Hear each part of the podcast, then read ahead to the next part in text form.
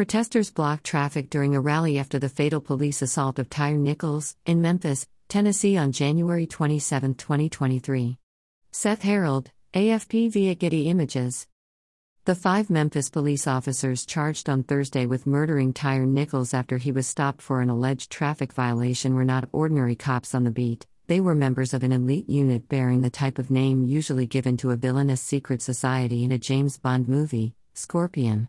As journalist Radley Balko, who specializes in writing about police abuse, noted in the New York Times, the Scorpion program has all the markings of similar elite police teams around the country, assembled for the broad purpose of fighting crime, which operate with far more leeway and less oversight than do regular police. The Scorpion unit was disbanded on Saturday. 1. Similar units have been created in many cities over the last few decades. Detroit had stress, or stop the robberies, enjoy safe streets, Los Angeles had crash, or community resources against street hoodlums program, Chicago had SOS, or special operations section, and New York had its Street Crimes Unit, different from the others only in lacking a catchy acronym. 2. As Balko documents, these so called elite units are often hotbeds of police brutality. Because they are given more leeway than regular cops, special units tend to attract cowboys with badges who feel empowered to run roughshod over civilian lives.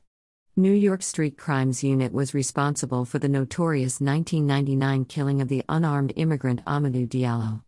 As Balko notes, though the unit was officially disbanded, later incarnations would take the lead in the city's notorious stop and frisk policy, and would be implicated in some of the city's most notorious police killings, including the deaths of Eric Garner, Sean Bell, and Kimani Gray.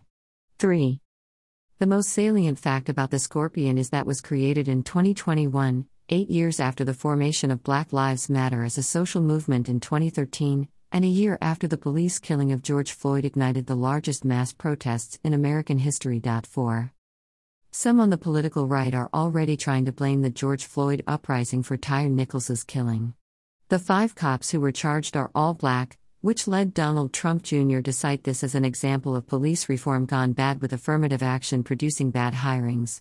On Sunday, the lesser Trump tweeted, how many experienced cops left Memphis PD recently because of the constant attacks and defunding? How many were replaced by new cops who could not have made the cut it were not for that vacuum? How many of those hires were woke day candidates rather than the most qualified? These claims were not just without factual basis but also nonsensical. There is no dearth of evidence of incompetence and brutality from white police officers. 5.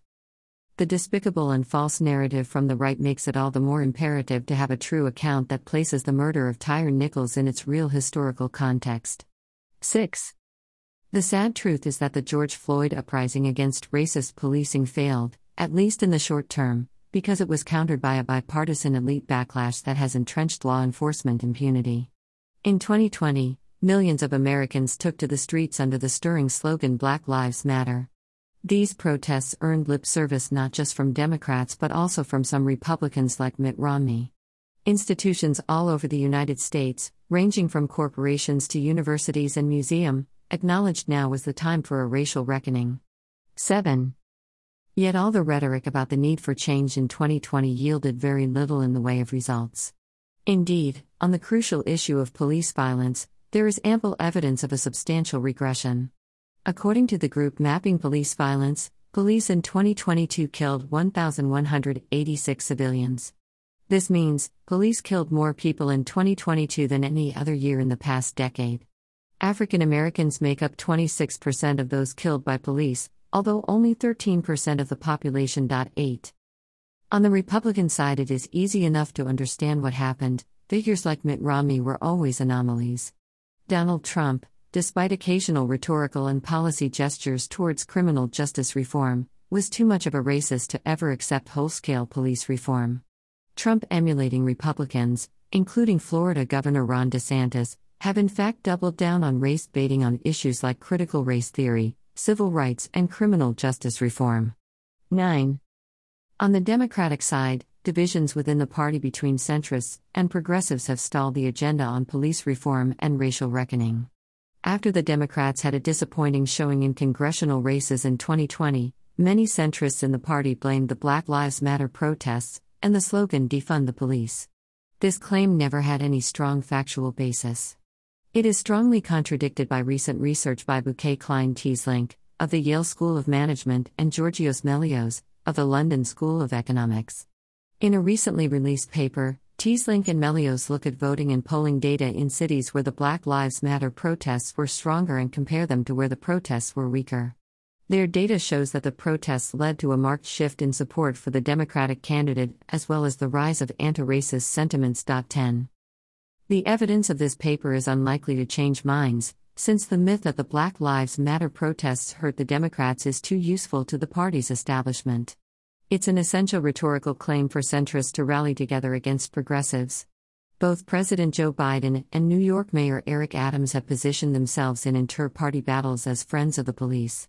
Biden has repeatedly called for an increase in police funding, and Adams supports a return to stop and frisk. 11. To be sure, the backlash against criminal justice reform hasn't been totally victorious.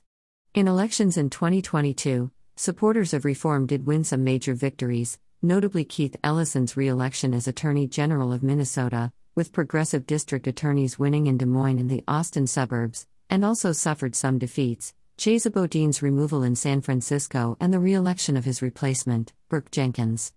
Still, a divided Democratic Party is unlikely to achieve anything substantial on criminal justice reform.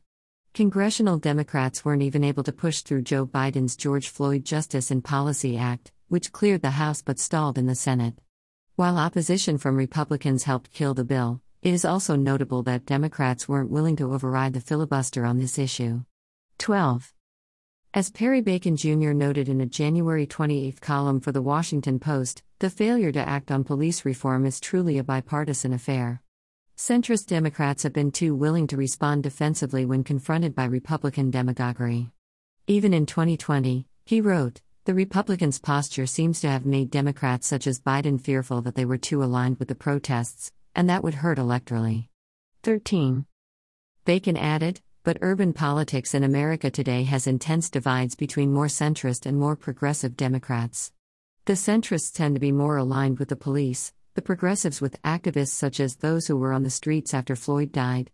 To weaken the left, centrist Democrats in urban areas such as New York Mayor Eric Adams spent much of 2021 and 2022 undermining efforts at reining in the police, since that movement was linked to progressives. To underline his hostility towards even minimal police reform, Adams responded to the Nichols killing by dismissing concerns about elite units. Units don't create abuse, the mayor said on CNN. 14. This cogent analysis can be pushed further. Republican might oppose change, but Democrats enjoyed a trifecta in Washington during Biden's first two years, as well as control of many municipal and state governments. With the exception of progressives pushing for criminal justice reform, Democrats don't act on this issue when they have power to do so. The inescapable conclusion is that centrist Democrats, not Trumpist Republicans, are the major stumbling block. As long as centrist Democrats prefer to fight progressives rather than take action, there's no hope for a lasting and needed reform of the criminal justice system. We may see individual justice in the killing of Tyre Nichols, but systematic reform remains elusive, a fact that indicts the entire political establishment. 15. This content was originally published here.